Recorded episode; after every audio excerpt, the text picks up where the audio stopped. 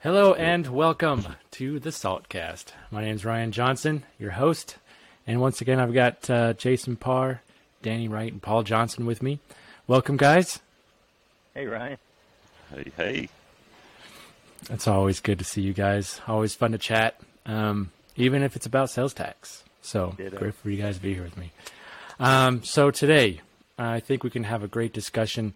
You know, with our what's next calls, we get a lot of people on the phone, and a lot of times, what brings them to us is um, they they have heard of economic nexus, they've heard of the Wayfair in the Supreme Court and the decisions that were made there, and they're worried that they may now have nexus and they may have to get registered. But um, as we all know, what often gets overlooked is physical nexus. Um, so, um, you know, with with the pandemic and and other recent developments, I thought you guys could, you know, help us understand physical nexus and and what implications uh, could be there for your for different businesses. Yeah, thank you, Ryan. You know, almost universally, we, we cover a lot of questions and a lot of different issues. Some people call them problems. Um, issues related to sales tax specifically, um, but almost universally, the the the first question that we answer on a what's next call, or we want to answer, and that we believe every seller should ask themselves, is do I have Nexus? And when it comes to that question, universally, um, their their response is related to economic nexus, right? Because of Wayfair in South Dakota.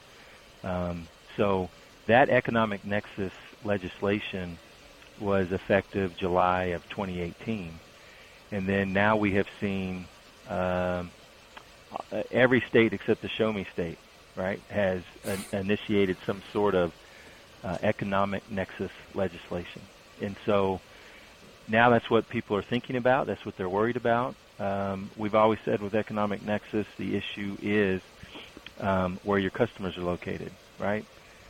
Prior to economic nexus, the question was where are my operations, right? Where are my people? Where's my inventory? Uh, where are my places of business?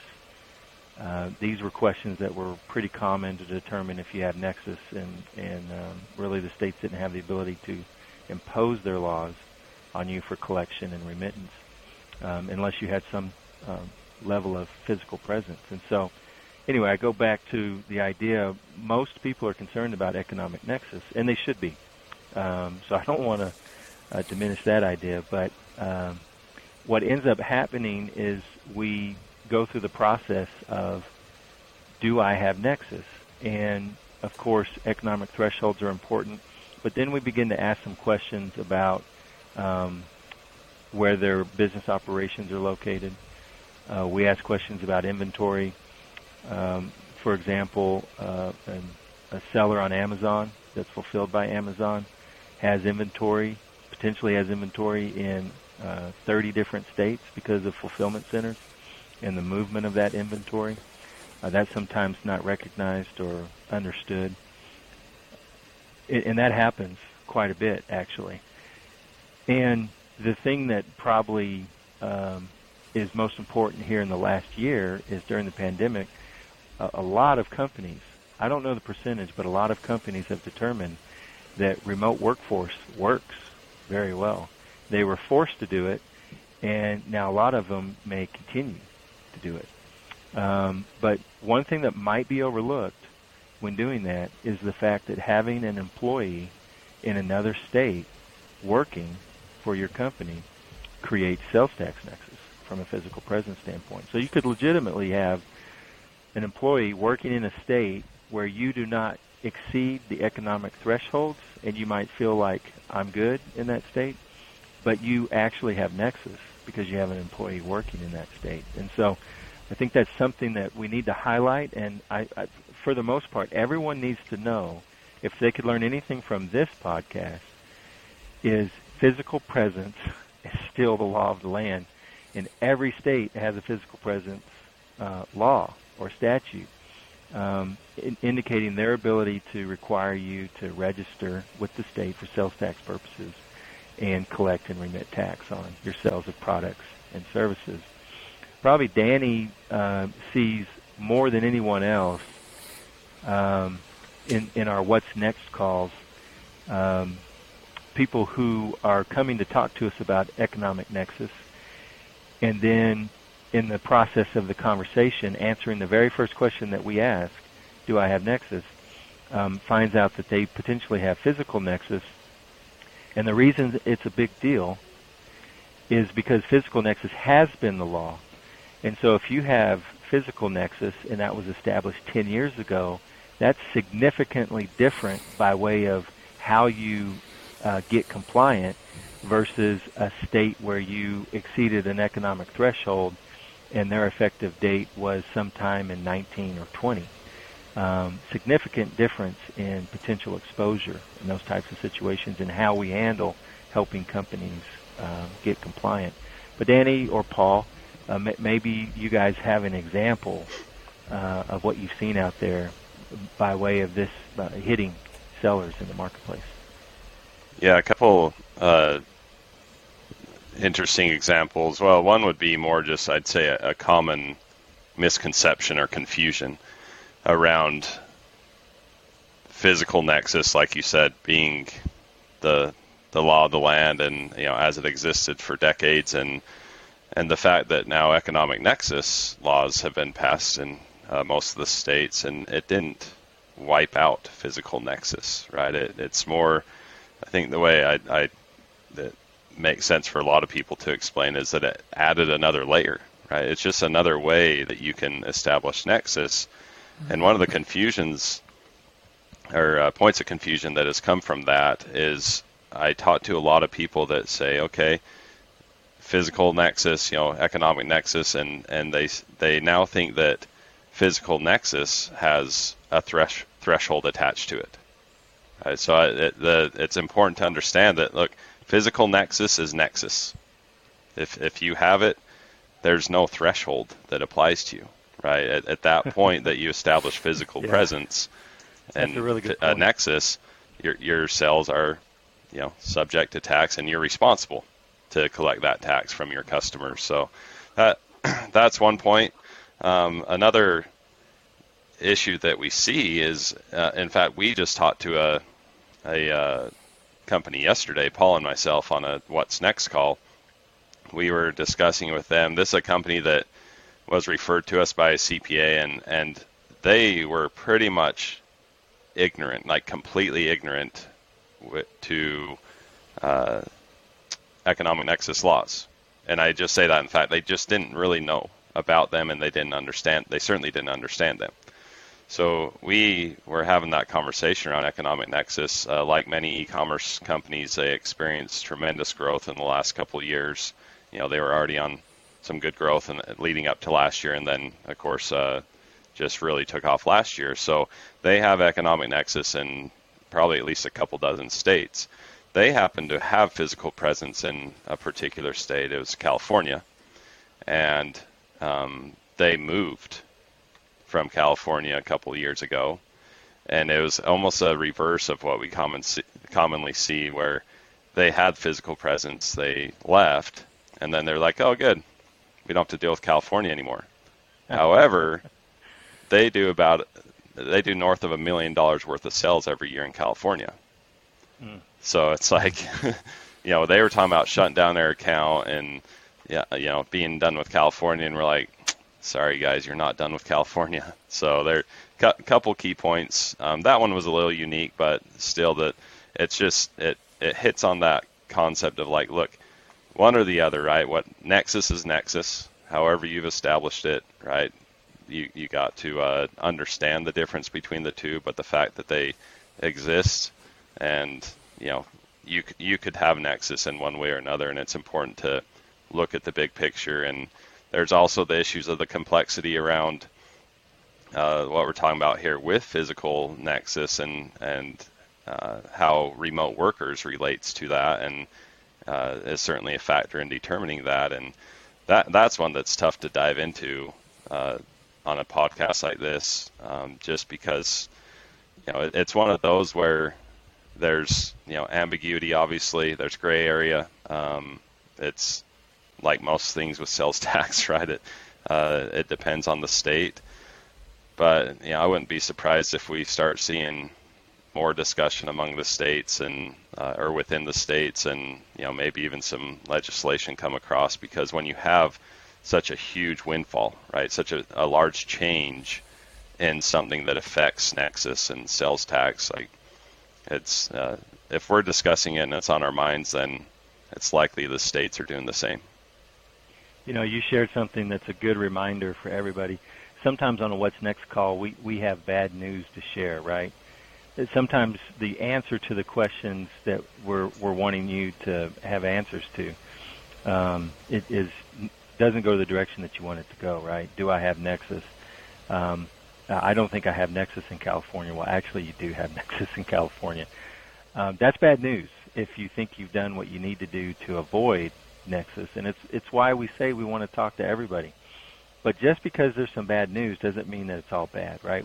The good news is we have ways to help you get set up and get compliant, with our ultimate goal being to uh, limit any dollars out of pocket with penalty and interest. So our efforts are always to minimize that, but get you in the right place from a compliance standpoint. Um, and that's just a good example. Paul has said over and over and over again, the the most costly mistake you can make is just simply avoiding um, compliance or avoiding the subject altogether, and not learning what your responsibility might be. Um, and then you you kind of broached another one, which is the other thing we see in remote workforces is the, the real potential of income tax, state income tax nexus. And, um, you know, most states had some sort of uh, legislation that was passed or a moratorium on the, the nexus rules around their state income tax laws uh, because of the pandemic. Um, but now that companies have determined that remote workforce works for them, um, I can see states uh, reversing that as we come out of the pandemic, and that could create some additional um, responsibilities for companies from an income tax standpoint as well.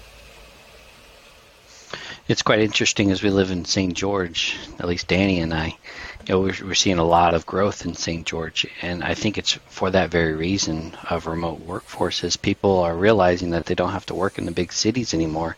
And they can work remote, and that's working for them, and working for companies. I think um, you know that's going to be a much a much hotter issue going forward. I mean, you, we were very familiar with a lot of our clients that are based out of New York that had employees that lived in New Jersey or Massachusetts or surrounding states. And now, because they're working there, they have, you know, income tax nexus and income tax legislation that applies to them um, in those states where they're working.